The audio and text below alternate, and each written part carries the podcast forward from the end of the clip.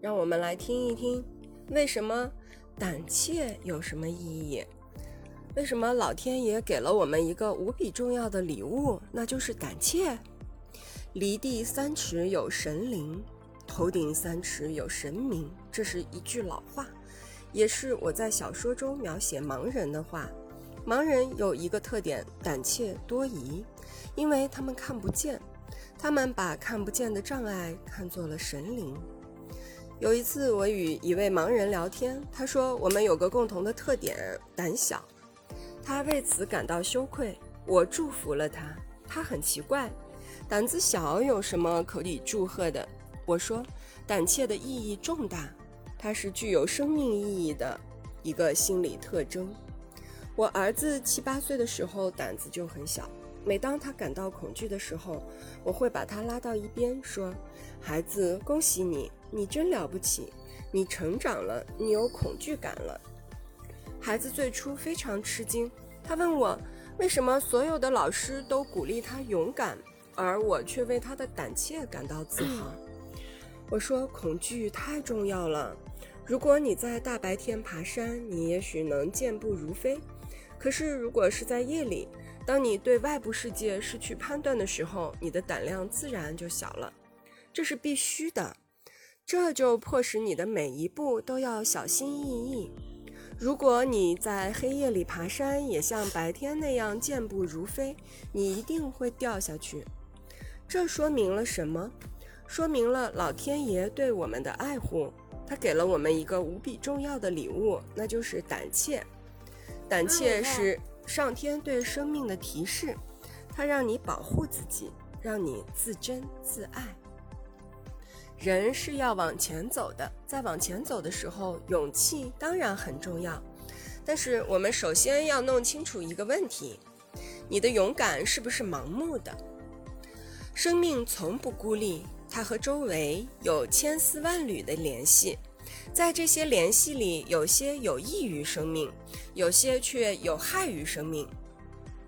这就需要我们有理性，能判断。当我们理性的处理了困难，再鼓足自己的勇气，我说这叫勇敢。相反，你毫无理性，只是草率行事，你只是盲目。我要问，这样的勇敢有什么意义？恐惧的意义就在于这里。它让你停下来，先分析一下外部的局面，找到障碍在哪里，再寻找克服障碍的方案，然后再去行动，这才是有价值的。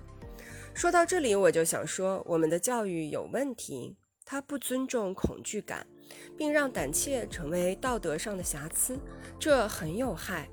不尊重恐惧，就是不尊重人类的心理，也就是不尊重科学。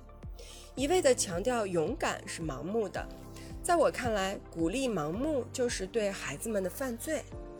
你们也许要说，盲人看不见，所以胆怯是可以理解的。我们是健全人，我们什么都看得见，我们为什么要有恐惧感？我想反问一句：你真的不是盲人吗？你能看见你自己的后脑勺吗？你看不见，这就叫做局限。这个世界上有许多声音，我们听不见，狗却能听见。这个世界上有许多气味，我们闻不到，猫却能闻到。这个世界上还有许多特殊的颜色，我们看不见，鸟却能看得见。简单的说，科学已经告诉我们，这个世界上的许多信息，我们人类根本捕捉不到。还有一点更重要，许多精神。我们是领悟不到的许多理念，我们是领悟不到的许多思想，我们也是领悟不到的。我们不要以为自己什么都知道了，什么都领悟到了，然后无比的勇敢，无比的莽撞，一哄而起，一哄而散，这就比较要命。我们应该对这个世界再谦卑一点，不要那么自信，不要以为我们什么都懂，真理在握。我们每一个人都是有盲区的，这是我写完《推拿》这本小说之后最大的感受。写完《推拿》，我在精神上是有成长的，一本书实在不算什么，我最大的欣慰就是妈妈，你能看到我心平气和地承认了一件事：我就是个残疾人。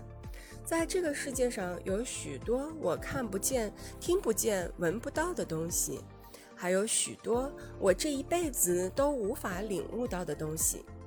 夏虫不可语冰，我就是那只夏虫。当然，遗憾也有。作为一个残疾人，我尚未建立起一个与残疾人相匹配的心理，我的恐惧感依然不够。既然每个生命都是有局限的，那么心平气和地告诉自己吧：离地三尺有神灵。